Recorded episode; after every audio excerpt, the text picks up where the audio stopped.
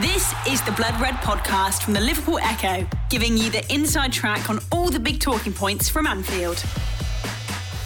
Hello, everybody, and welcome to the latest Liverpool.com podcast. I am Christian Walsh, and with me this week are the same people who were with me last week. It's uh, Dan Morgan and Joel Rabinowitz. How are we, gentlemen? How are we? The question, the, the eternal question is back. Um, I've got an actual answer for it this week as well. Go ahead, Joe. Well, it's my first day of freedom after 14 days in quarantine after coming back from Spain. So, yeah, exciting. I actually go out and do things again, which is nice. Have you done the old Shawshank Redemption, sort of, you know, crawling through a sea of uh, sewage and then waiting for the heavens to open and, and just let the, the, the rain take you away?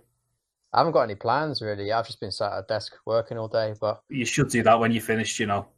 Yeah, we'll see. Bit of Shawshank.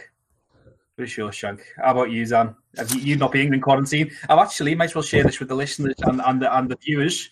Uh, however, you are consuming this, it might be on a podcast, it might be on our YouTube channel.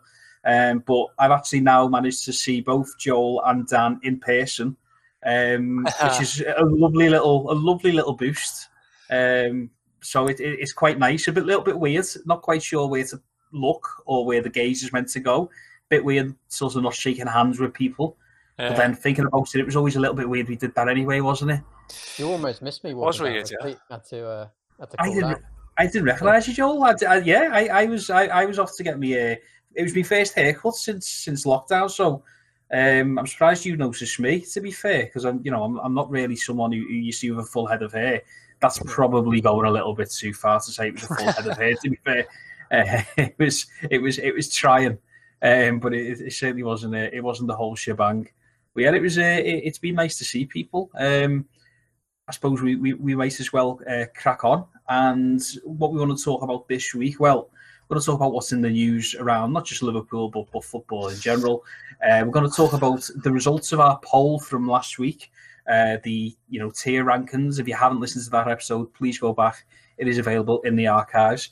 Uh, we'll discuss that a little bit more in, in a moment. And also, we want to have a look at the pre-season storylines that we're going to follow.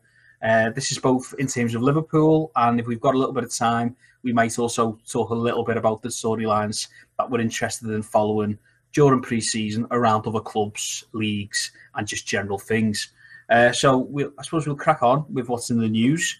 Um, I suppose we'll start with a little bit of Liverpool because there's, you know, I think we will get into what happens over the past week or so a little bit later in terms of Champions League and Europa League. But uh, Thiago, um, don't want to spend too long on this, gents, but there's more conflicting reports. Uh, it, it's very much um, one side is saying that it, it, the, that he's not an active target for Liverpool. There's another side uh, who are who are saying that um, the deal's all but done. You know, the deal has been agreed in principle between the player and the uh, the club now what we're sort of seeing is things from, for example, Fabrizio Romano in The Guardian saying, well, actually, there might be a little bit of part here in the evaluation of the player. Um, so I just want to talk about this in general. Dan, where, where do you sort of, where do you sit on this side of the fence? Because, I mean, we, we sort of know who's saying what. Um, this isn't to say that anybody's wrong or right. It's just a, an open discussion, I suppose, about where you feel – this whole Thiago thing is going? Um, I'm, I'm slightly, I'm slightly myself con- conflicted with it, Chris. If I'm honest, in in the sense that it feels like everybody who's reporting on it uh, is giving themselves a way out if the deal doesn't happen. Um, and whilst the statements are very forthright in one sense, i.e., the player and the club have, have agreed terms, there's still sort of the the caveat of yeah, but the two clubs are, are apart in in valuations. That just feels to me like like it's a case of well, if if in a month's time and, and the deal doesn't happen and he moves to PSG, then then people can say, well, yeah, I wasn't wrong. Just Liverpool and Bayern couldn't agree a deal, and and so for me, it's it's probably one of the oddest transfer sagas of recent times. I mean, you, you, you sort of pro forma for the transfer saga is club approaches club. Um, we know that in negotiations, either the price is a sticking point and everyone accepts that that's a thing, or the player is, you know, maybe conflicted, gets different offers, waiting for someone else to come in, that type of thing. It's all that's usually how these things play out. This is very um, it's very cloak and dagger, and it's it's it's it's one of those where ultimately someone. What the thing I find fascinating is that ultimately someone's going to end up with egg in the face here, in some form, um, and that's even if you know Thiago doesn't happen. That There's going to be there's going to be journalists who who are going to look a bit silly um, because they've gone out on a whim. Fair play to them if they've they've had good information or whatever. Let's not let's not pull down people in the industry because they're trying to you know they report on what they believe to be true. But at the same time, it's just one that you I, I find impossible to call. I want it to happen, by the way. I'll just throw that in. Joe, before I move on to you, I just want to sort of, you know, put it from my perspective there. I think you're spot on, Dan, in the sense that I don't. I mean, this is this is a massive myth around transfer windows, and you know, I've been involved in, in loads as a reporter, um, and and latterly as an editor when I was at the, you know sort of at the Echo uh, as a sports audience editor. Um, you know, nobody makes things up no. um, when it comes to this kind of thing. Nobody is just going necessarily. They will be well sourced. Um, they'll have good contacts. Um, so when you're looking at people saying Thiago's happening, even though it's happening over in, in you know a lot of the noises coming from Germany, a couple of noises from France, etc. They're not doing this to to swell the followers on social media. They're not doing it for that kind of reason. It's just that they're being told one thing, and obviously another side is, is being told another. Mm. Um, things change in terms of football transfers. I mean, we, we only saw a couple of, uh, well, I mean, in the past 24 hours, David Silva looked like he was signed, sealed, and delivered going to Lazio. Everybody reports it. Um, and then all of a sudden he's gone to San Sebastian uh, with Real Sociedad. Um, you know, the, the, journalists who were reporting that he was going to Lazio weren't wrong. Uh, it was just the fact that things change. You know, you want to put this onto Liverpool, Nabil Fekir, uh, yeah. you know, I, uh, I, I had to write the story that it had fallen through uh, at um, Joe Rimmer's 30th birthday party. Um, that, that's that's probably a story for off air, but it was uh, it's one of the loosest bits of copy I've ever written. I'll tell you that. But it wasn't that it wasn't happening previously. It's just that the goalposts had changed and things had changed. So it's a really interesting situation here where it's clear that two sides of this of this argument are, are telling they're sort, sort of telling people what what they know um, and what they think they know. Um, and it's just going to be really, really interesting to see. For what it's worth, again, I want Thiago to come to Liverpool, but I would side with the the reporters who are saying there's no there's there's nothing going on. Um, just because I know the people who are reporting that, and I know you know, things can change, but I just feel like it's quite definitive when they're saying that they're not an active target. But again, Joel, and I'll, you know, I'll move this on to you. Just as much as we sort of say there that the, the sticking point might be the price, and, and therefore it makes it look like um, you know one side of the of the reporting wasn't right. Well, the, the, the other the other side of that coin is the fact that Liverpool at the moment, it seems like he's not an active target, but but could that change? That that feels like that could definitely change, especially when the Champions League finishes. Yeah, the Champions League is the big thing here. I think it's difficult to define what an, an active target means. Does that mean they just haven't made an official bid yet, or they're just waiting because he could just become an active target in a couple of weeks when the Champions League's all done?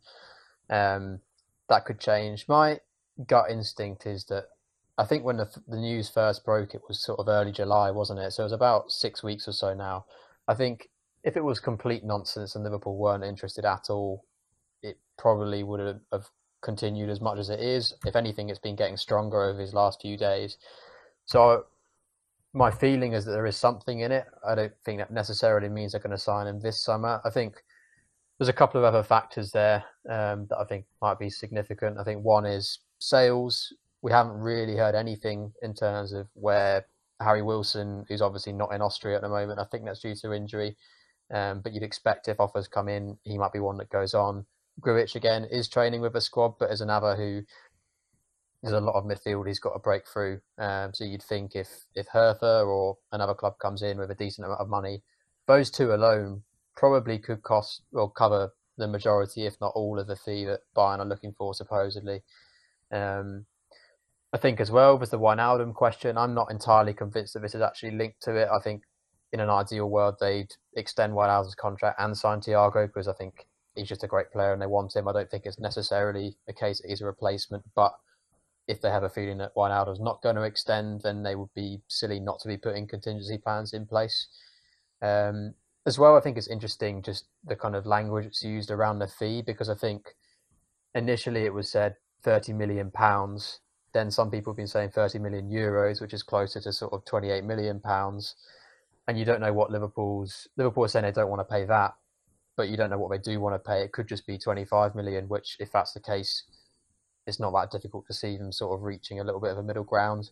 If they're only willing to pay 18 or 20, then maybe it becomes a bit more difficult. And that's where I think it was the Guardian piece mentioned the possibility of a pre contract in January. Um, but then that leads you into, well, he's 29, he's only got a limited amount of seasons left at this level. Do you really want to miss a season of him kind of in this shape when he could help you win a league straight away? Um, and also, if you don't sign him now, then does a Man City or a PSG start to kind of see an opportunity and come in there? There's all these kind of things. So if I was to hedge my bets, I, I would love it to happen like you two. I at the moment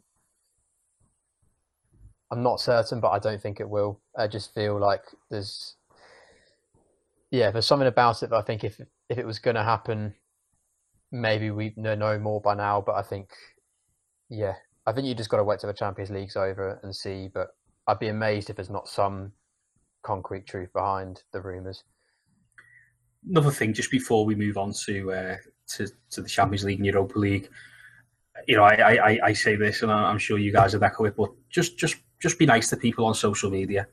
You know, just just be just be nice to. I mean, that, that goes for everything in life, but you know, with this whole Thiago thing, if somebody's got information and, and they're saying that Liverpool are interested, just be nice. Just just you know that, that that's that, that's what that's that's fine. You it's know, not going to ruin your day, is it? If, no, it, it shouldn't. It turns out not to be right.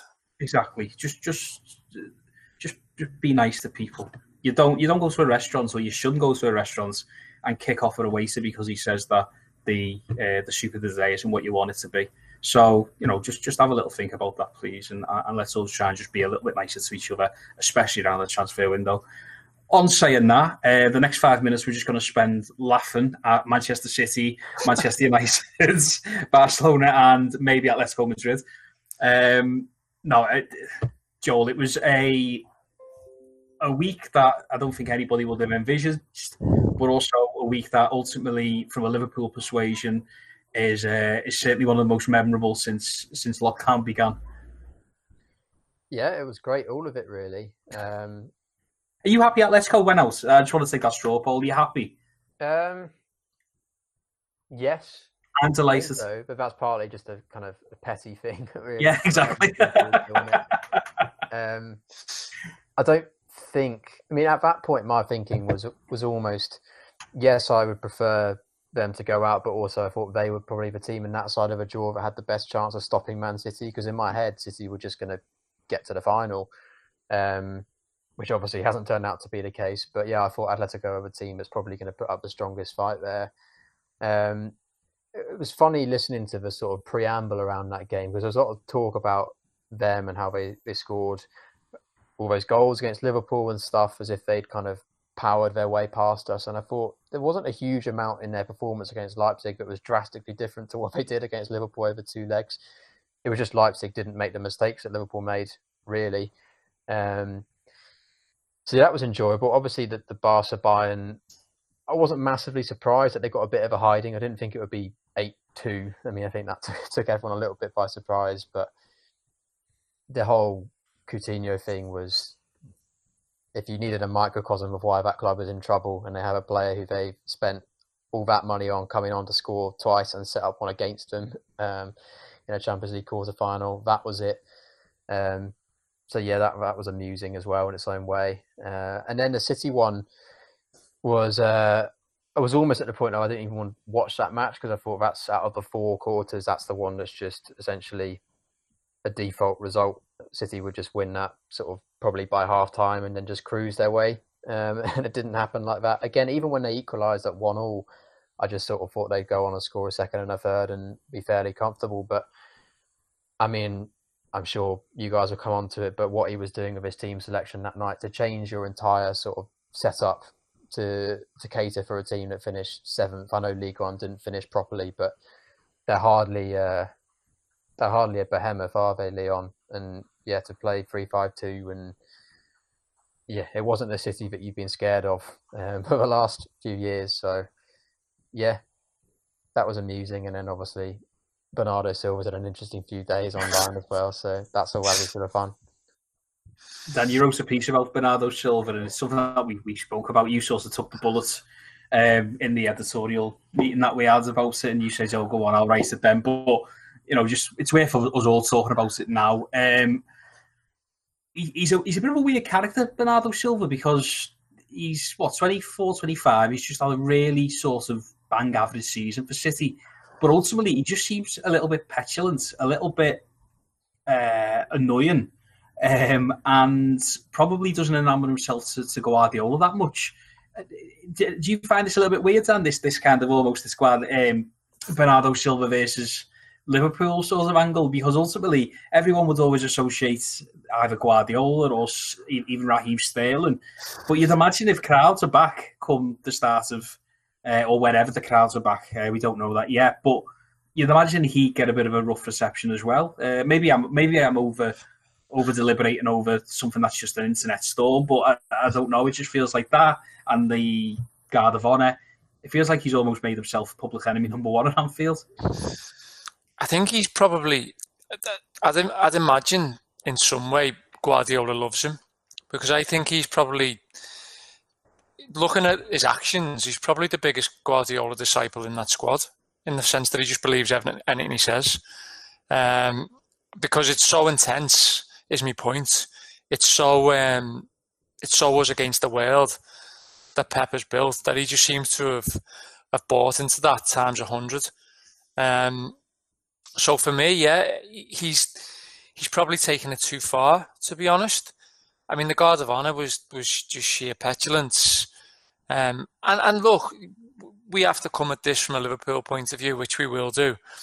Um, it might be that there's a lot of Manchester City fans who see him as sort of, you know, the voice of the people, if you like, you know, sticking it to the masses, sticking it to to, to the opposition, to the rivals, and and you know, we just touched on social media before. You know, no, nobody has has a divine right to be trolled by people of, of whatever fan base, and certainly no matter based on how much money they earn. So if he's if he's sort of if he sort of let loose because of that, then fair enough. You know.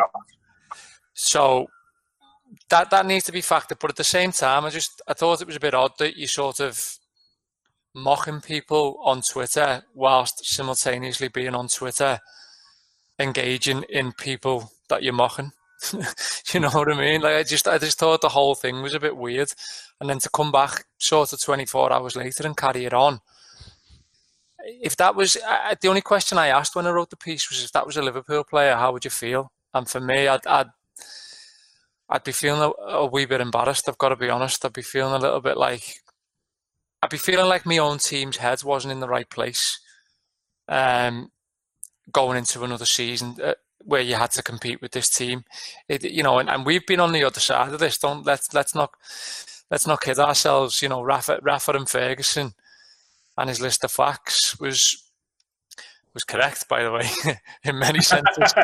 Let, let's it was also a great diversion tactic, uh, but we'll, we won't talk about that today. I've got, a massive, I've got a massive idea about that. But yeah. Well, it didn't come off, did it? Let's have it right. I mean, well, we can say it didn't come off. It goes to Old Trafford and wins 4 1. But if you listen, if you listen and, and read sort of Gerrard and Carragher's interpretation of it, it, it sort of didn't go down well in the dressing room, is my point.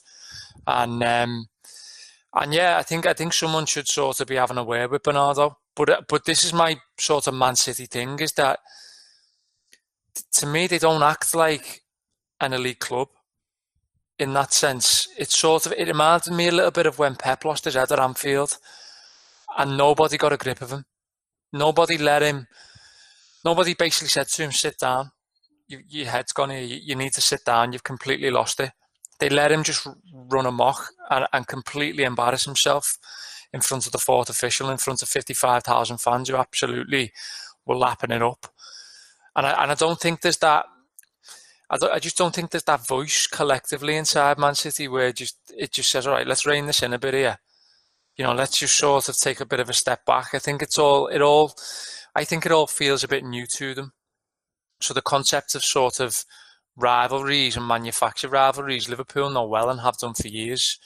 You know, Chelsea's a great example under Rafa, for example, and you go back to Forest in the 80s and there's there's all kinds of sort of rivalries beyond your mainstream Everton and Man United. So yeah, I don't, I don't think they quite know how to handle the fact that sort of Jurgen Klopp has got Liverpool to where he's got them, and they expected everything to be on their terms, and, and now it's not the case. Laporte was on as well the morning after losing, kind of whinging about the VAR decision, and I think it's fine to kind of think that and feel aggrieved if you think it was a foul. I'm not entirely sure that it was, but again, it, it points to that thing that Dan's about said about the being just a bit thin-skinned, really, for senior pros to be doing that. I think you think of what Liverpool have been through uh, over the last few years, losing the league by a point on the last day, or the Kiev final against Real Madrid, or Atletico Madrid this season, and they would have had all kinds on social media, but you wouldn't want to see Trent or Van Dijk or someone coming out and lashing out at opposition fans on, on social media. So nobody, yeah, no, sorry, Joel, nobody, nobody's raised a point about Kevin De Bruyne winning Player of the Year. By the way, nobody's kicked up a fuss about it. No, nobody. That's and, and rightly so. By the way, we can have our arguments around Sadio Mane, Jordan Henderson, whoever, but everybody's seen De Bruyne win that award and went, yeah, fair enough. Had a great season. Fine, move on. But like you say, Joel, it just seems to be it, it's sort of it, it, sort of a self fulfilling prophecy for them for City when something like that happens. They see it as a personal affront to them, which is I find completely sort of mad. I don't know. I um, I, would, I, I was going to bring up just. I mean, we don't want to stay. We could do. Do you know what we could do? It's it's an interesting one, Man City, because you know you write things about Man City and people say that they're not interested, but you know, we see how many people read the things that, that are written about Man City, for example, and, and you know, they are very well read and people do care about it. You know, people might want to admit that this is a rivalry, but it does feel like it is some sort of rivalry in whatever way it is. Um, you know, just just to make a really quick point about what you say in there, Dan, about you know not quite knowing how to behave in the with this sort of rivalry, this this whether it's manufactured or whether it's become more organic, I don't know. But you know, obviously they're all on the plane. That video of them singing, you know, their version of LA, LA, LA, which have got some very uh, derogatory and, and uncomfortable um, imagery around, around things. You know, the, the, lyrics. You know, obviously not going to repeat them on this podcast. Uh, you can always Google that, but you know that kind of thing. You just wouldn't imagine Liverpool doing that, of course. Um, the only time I've ever sort of in the past two years felt a little bit like that with Liverpool, and it's not been on social media, it's been straight after a match in the heat of the moment, is when Andy Robertson, um, after the nil nil draw at, Everton, um, and I've just got the, the, quote up here actually, uh, he said something to the lines of, uh, they think they've hopefully been wrong. Hopefully, our fans can rub it into them at the end of the season. Now, Liverpool go on and win you know, every game that there is that after that, uh, and, and just miss out by a point. That's the only time in the past two years, or one of the very few times I thought, you know, you you, you can't let it show that it's getting to you. Um, but that's in the in the heat of the moment, straight after the game. You know, Bernardo. And look, we, we've all been there. He's probably been looking at his mentions and just been going, "Do you know what? Everyone have a day off." You know what I mean? But it's um, you know, so I, I, do have a sort of sympathy with him. I think going back for that second bite of the cherry is just nah. You know, this is this is enough now, Bernardo. Like you, you know, you, have uh, you've had your fun. Um, and, and just really, really quickly, and, and then we'll move on. Um, Manchester United not going to win the Europa League. Didn't really matter that they were going to win the Europa League, really. Although it's always nice not to see United with a trophy. Um, and also, it turns out they can't defend. Who knew?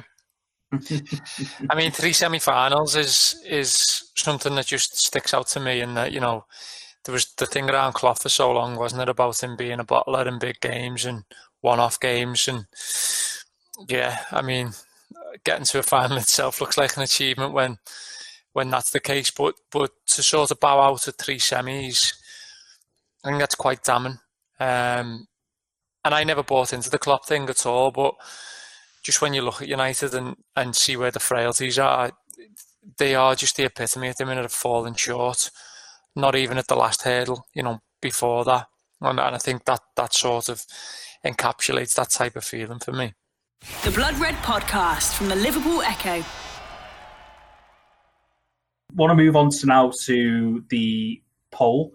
Um, this is going to be a regular segment on our podcast. Um, so basically, last week we, we played a little game um, called the tier game, and, and we wanted to split um, every every Liverpool player into one of six tiers, uh, which reflected how how likely you would be to, to sell them. So you know, Alisson, Trent, Van Dijk, all in tier one because you would absolutely not sell them.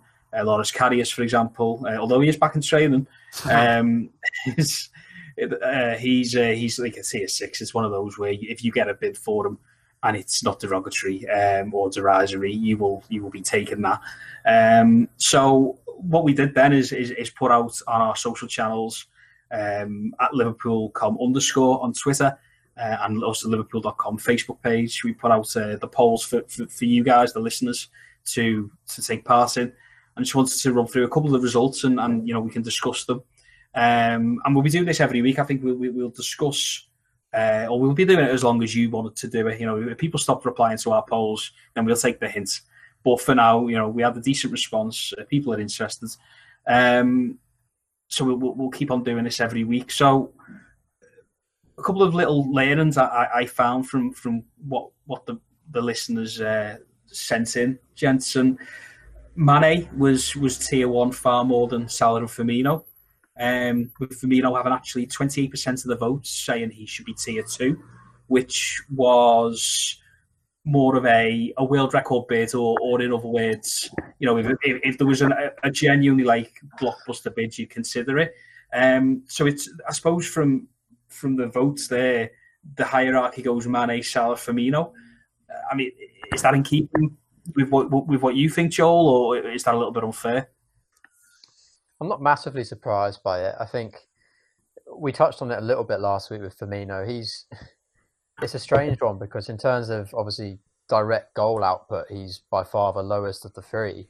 But you can make an argument he's probably the hardest to directly replace out of the three, uh, if that makes sense. In terms of you'd have to it's almost impossible to buy someone who does exactly the same thing. So you could go out and get a striker who scores you 20, 25 goals, but then you're probably going to reduce the output that you're getting from Mane and Salah as a result.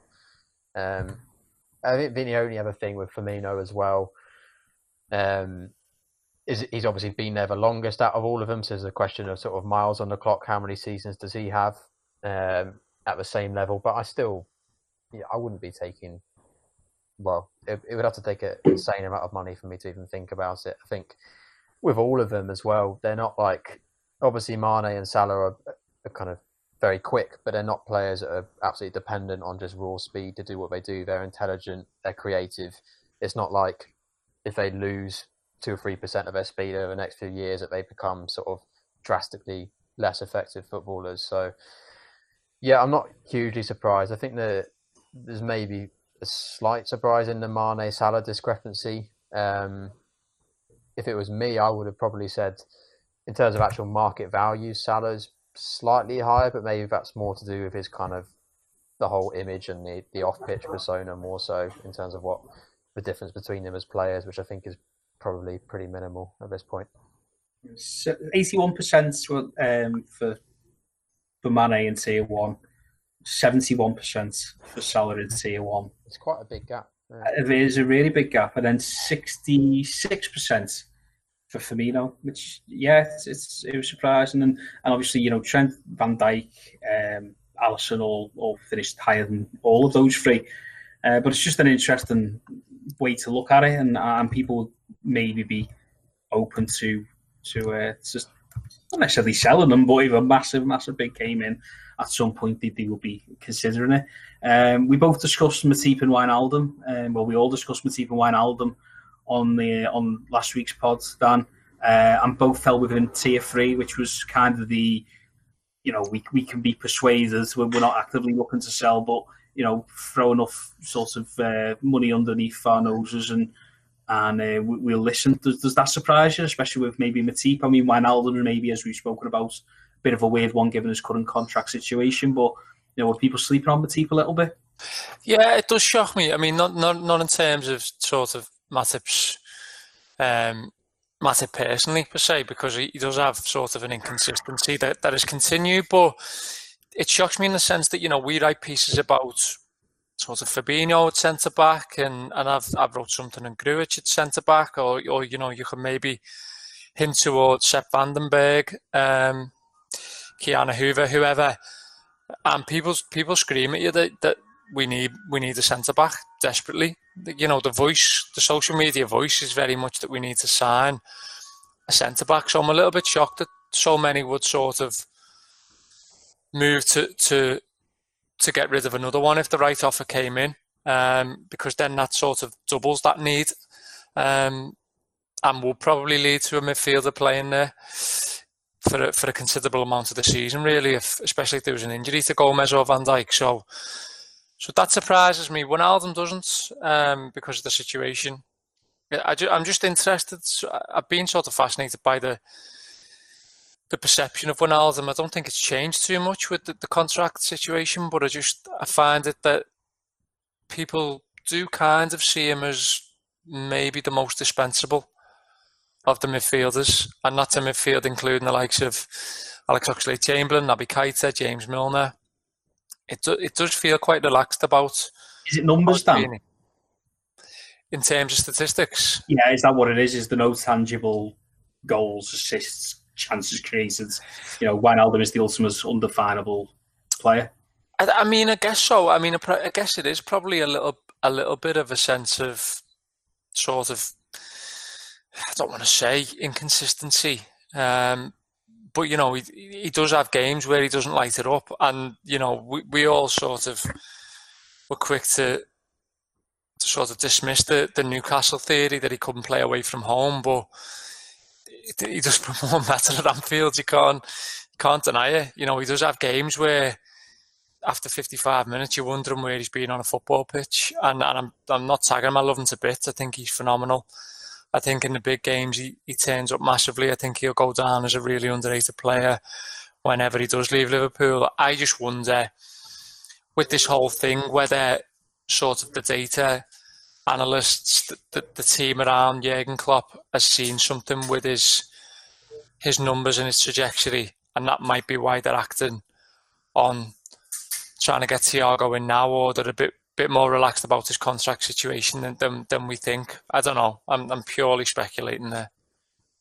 Uh, Naby Keita ranged pretty much from one to three, which I thought it kind of encapsulates what Keita is. Some people think that he is absolutely indispensable other other people will will, will potentially think about moving him on if, if the price was right. But it, by and large, he was he was very much in tier two, where it's a case of, you know, if we get a bigger a, a big bid, you know, listen to it. Um, and then Oxlade-Chamberlain, interestingly, was probably the most evenly distributed. So he, had, uh, I'll just get the numbers up now. Um, if I can just find the the uh, chart there. So we have uh, tier 1, 12%, tier 2, 22%, tier 3, 54%. So it was the majority tier 3 again.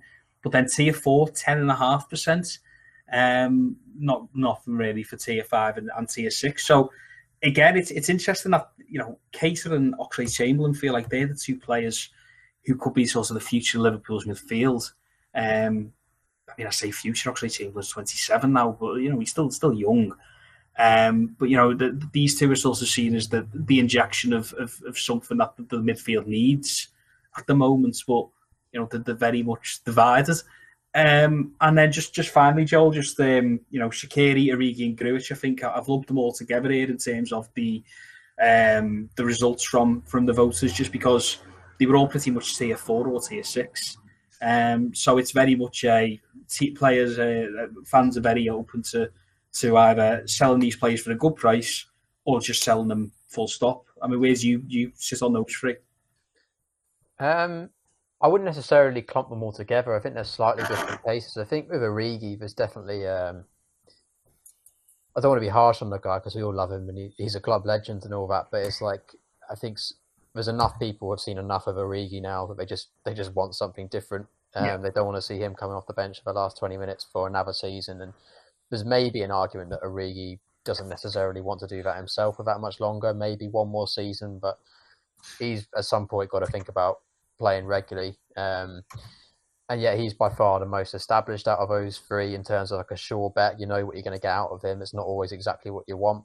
Um, Shaqiri is a fascinating one. I know we're going to come on to sort of pre-season storylines, and he's one that I'm intrigued by. I've written something about him the last few days because he's been speaking about his ambitions for the next season, and he's one that I think a lot of people would almost put on the same list as kind of Dejan Lovren going into the summer as a, a near definite to leave, and I don't think that's necessarily the case. And I think, given the season he's just had, he's only played, I think it was 280 minutes in all comps, barely anything. Um, he's one where I struggle to see many clubs gambling the money just because of his age, his injury record. He's he's not a sure bet at all, and I think for Liverpool, there's an argument with Shaqiri. He's got three years left on his current deal, um, and I think if you keep him for one more season and he, he stays fit or at least more fit than he was last season and plays a few good games, you probably get more money next summer when things are a little bit more stable than you would if you just cashed in right now. Um, so I wouldn't be keen on, on shifting him on. And Grujic is the one where I think when you write all the names down that Liverpool have in midfield going into the season, um, I think he comes in at something like number nine on the list, and that's without Thiago. So unless Dan's thing of of him being looked at at centre back, which is an interesting idea, but I'm not sure Klopp's actually going to look at it at all.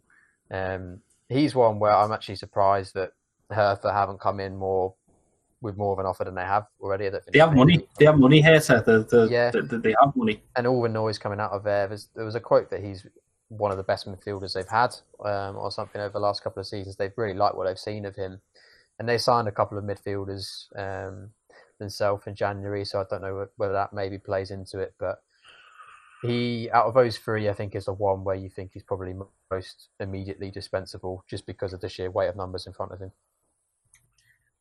Good chat, lads. Uh, I think next week, so we'll be running another poll, uh, and we'll be doing this again. We'll be asking you, the uh, the viewer slash listener, to to give us your thoughts um, with a poll. You can also, while you're doing that, if you want to sign up for our Liverpool.com newsletter, all you have to do is uh, leave your email, and uh, we'll, we'll, be sending you a, a, newsletter every week. That's certainly the plan, anyway. Uh, it hasn't been getting sent uh, recently, but just had a couple of. Uh, as, as you've probably heard, Joel's been uh, in quarantine for 14 days, so we, we can't we can't be launching newsletters while people are in quarantine. Um, so we'll be we'll, we will be doing that though, sending you weekly newsletters. So if you go to our social channels, Liverpool.com on Facebook or at Liverpool.com underscore on Twitter. Uh, and similarly, if uh, you want to, um, you know, if you listen to this podcast, it'll be in the description, the link. Uh, if you watch it on YouTube again, have a look at the description, and there'll be a link there to, to take part in the poll. So next week, uh, we'll be discussing the results of this week's poll, and this week's poll is who do you think will get the most first team minutes this season?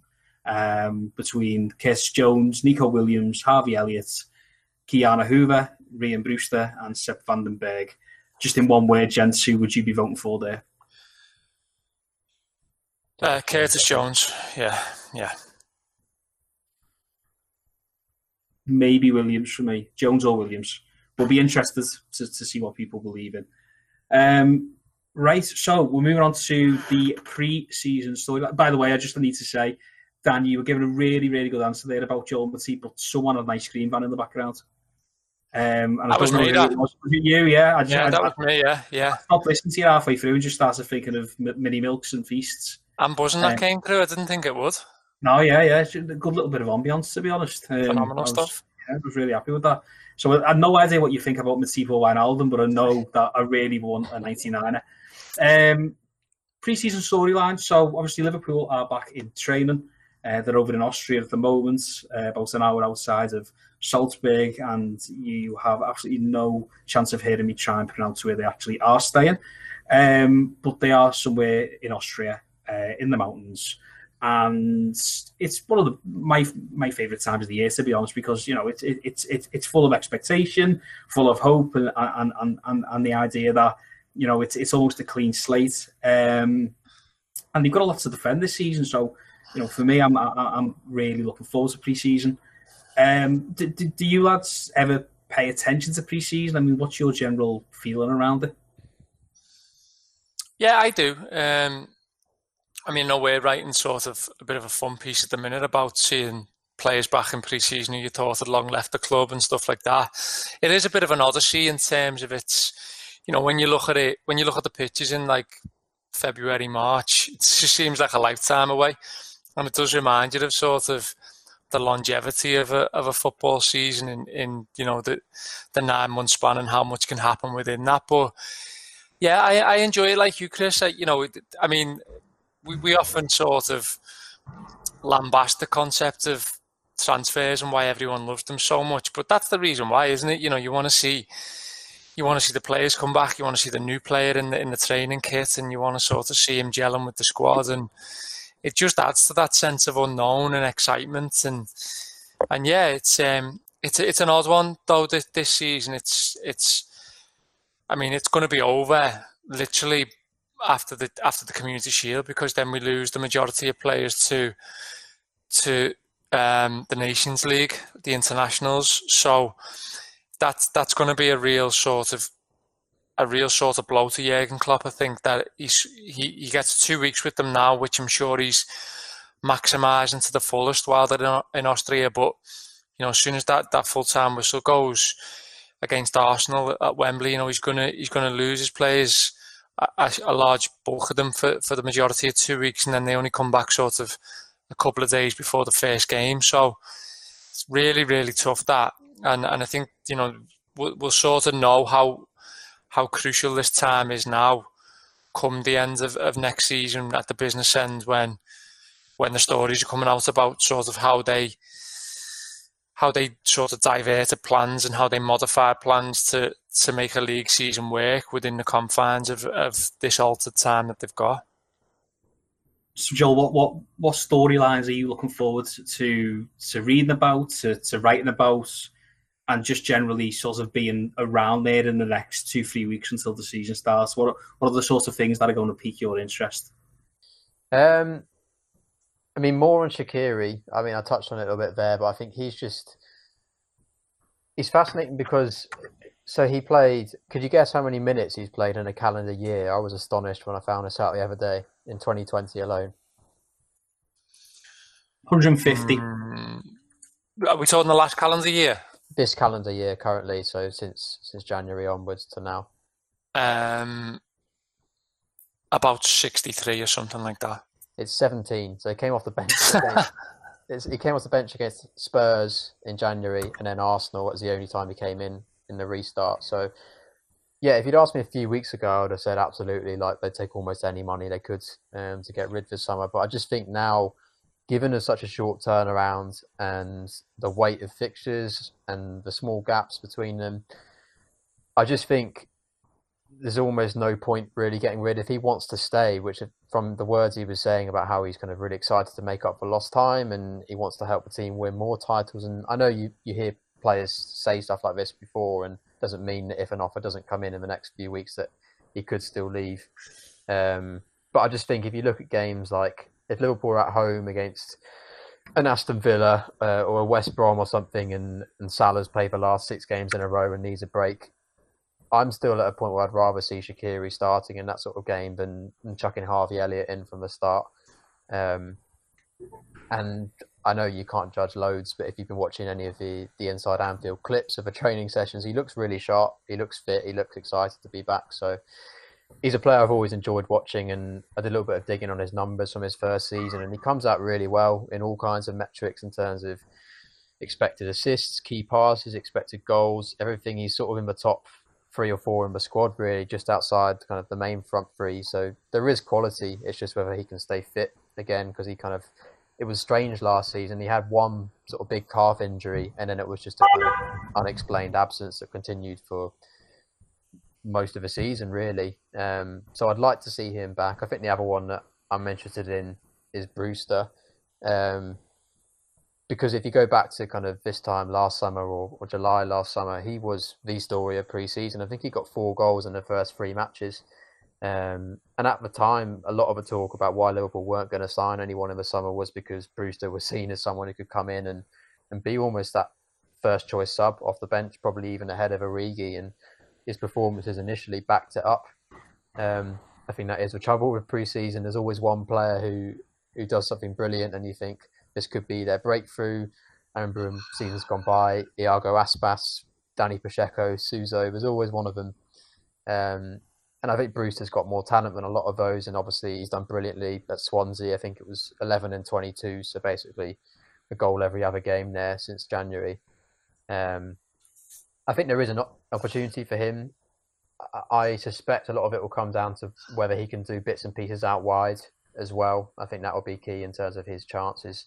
Um, but yeah, he's one I'd like to see. I think what makes this preseason different and difficult to assess in comparison to other ones is usually you'd have a few sort of domestic friendlies to begin with and then a tour, whereas there's a little bit of talk. I think they're going to try and play a friendly against Salzburg uh, in the next few days if possible, but that's obviously going to be behind closed doors. I don't know if you even see the highlights, so it's quite possible until the Community Shield and the first game of the season you don't actually get to see anything um, of these players. So you kind of got to go off bits and pieces of what you hear out of the camp, I suppose.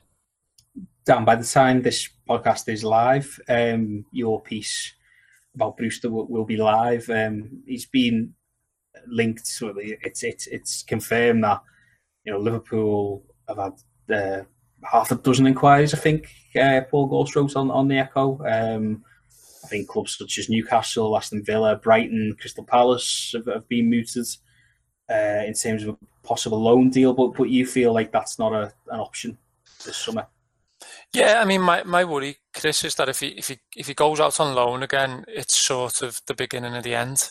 Um, I think people might might see that as as absolutely crazy, given the fact he's 20 years old. And while I appreciate that, my point is more that sort of if he doesn't get a chance this season, when does he?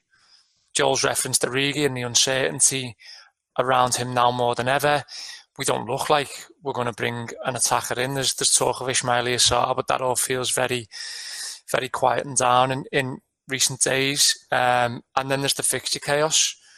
You know, we're going to be playing sort of twice a week for a condensed period throughout the season. October through to New Year basically is one um, where I don't think we get a a break given on what type of fixture um, schedule is is certainly proposed. So so for me, I think there is I think there is a, a place for him to compete. I think sort of making him and Origi compete for the same sort of role and position because there is certainly that job that Jurgen Klopp wants doing, whether it be from the start or from the bench, that we, we've seen Origi struggle with at times last season, I, I think is something I prefer. I think we should keep him.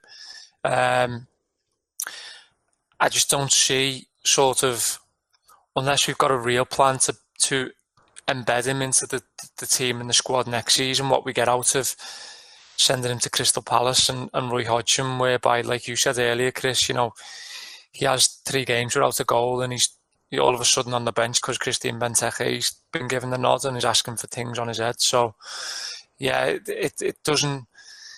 I don't see the I don't see the the appeal in it personally. In terms of your storylines as well, Dan, what what what are you looking forward to, to seeing? Yeah, similar. Um, Brewster is definitely one. Takumi Minamino um, is a big one because I think sort of how we use Minamino is going to be telling. I, have just referenced the fixtures there. Um, when we get the fixtures, the actual sort of games that we're playing, it's going to be really interesting to see sort of what the first half of the season looks like in terms of difficulty. I think if we've sort of got a a fixture list that we're happy with for the first half of the season. I think you might see in what pre-season games we play a couple of changes of shape where we look a little bit more 4-4-2, 4-2-3-1. You know, Shaqiri maybe comes back in as Joel's referenced, but then just how we use Minamino might give us an insight into into how the manager sees sort of saving legs for that first half of the season and making sure that the players can can be fit and firing at the business end of it and and I think that will that'll be really interesting that and also you know how he's developed how he's sort of taken on board his first six months in, in English football because it did look like a baptism of fire to him um, and and and also you know the other one for me is Ox I think I've been really surprised by just how many how many people have said they would would sort of dispose of Oxlade-Chamberlain, and I've also sort of intimated that he had a bad season. He came back from a, a horrific, almost career-threatening injury, and I think that's been really unfair on him. I, I, think in that context, he actually had a really good season. I think he had a, he, you know, he was the, he was the highest scorer outside of of the front three. Um, he, he was asked to do jobs in different places and, and done them and worked hard for the team. And he didn't look out of place in the team. You know, he sort of knows where the press is. He knows sort of where to be when the ball breaks down in that very sort of Jurgen Klopp type mould. So that hasn't left him. Um, and for a for a sort of comeback season, from what I say, like I say, was a, a horrific injury.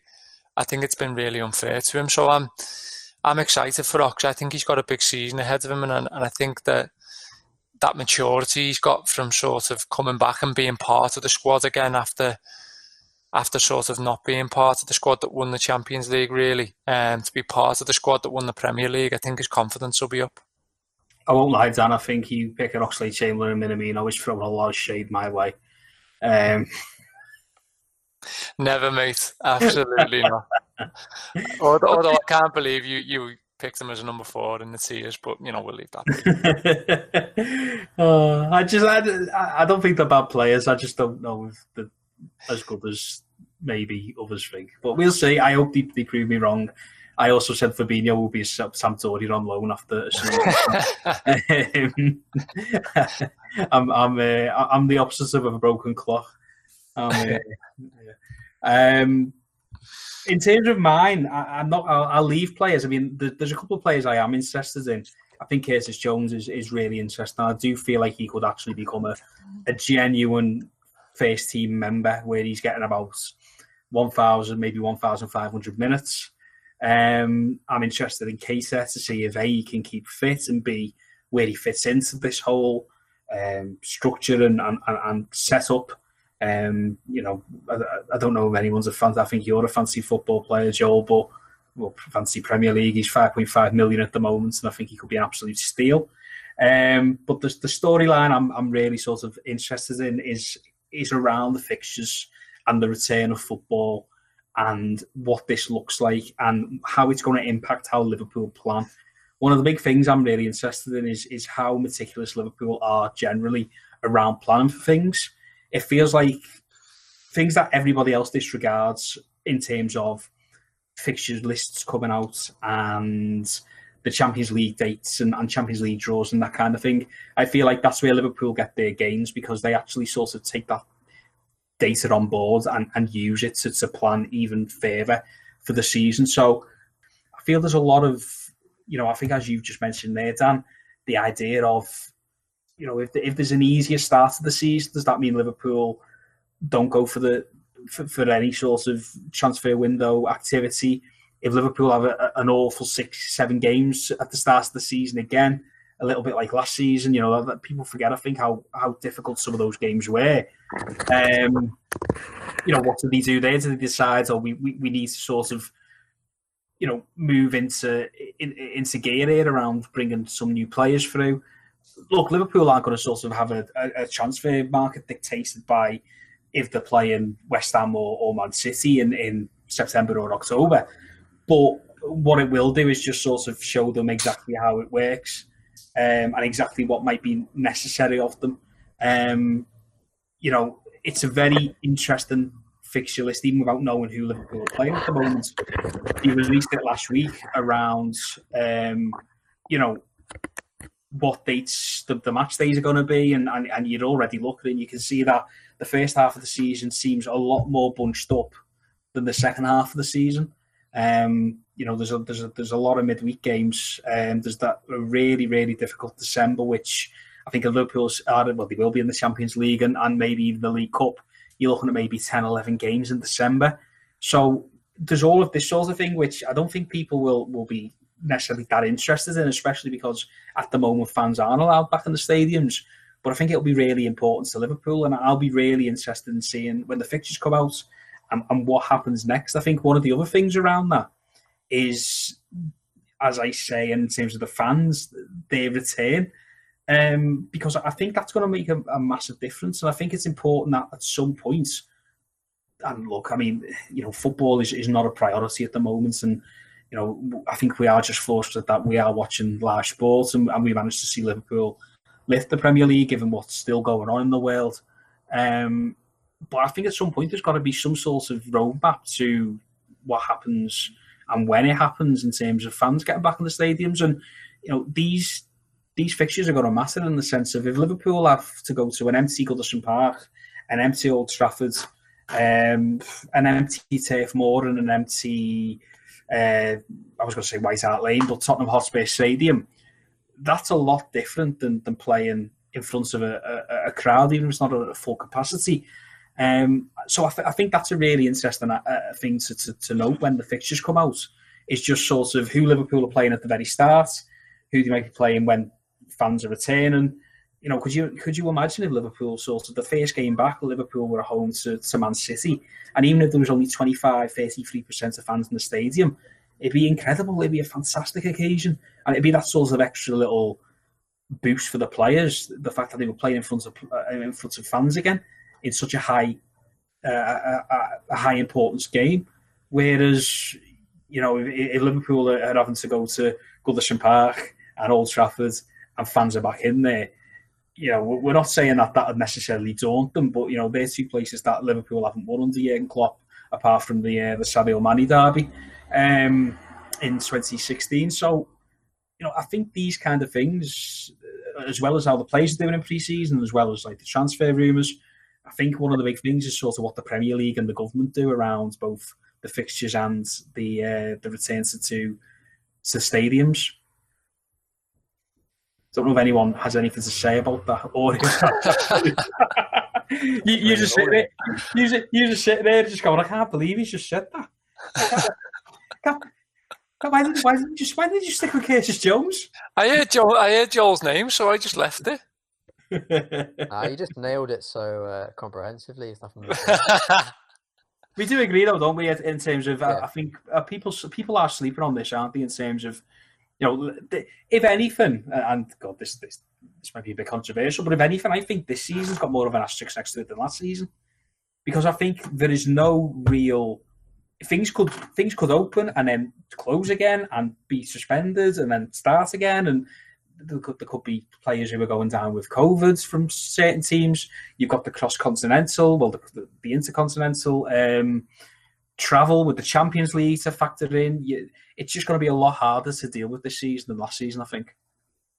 Definitely. I think the only thing I would add in terms of kind of the intensity of fixture schedule is if, if that does play into anyone's hands, I think Liverpool are better equipped than most.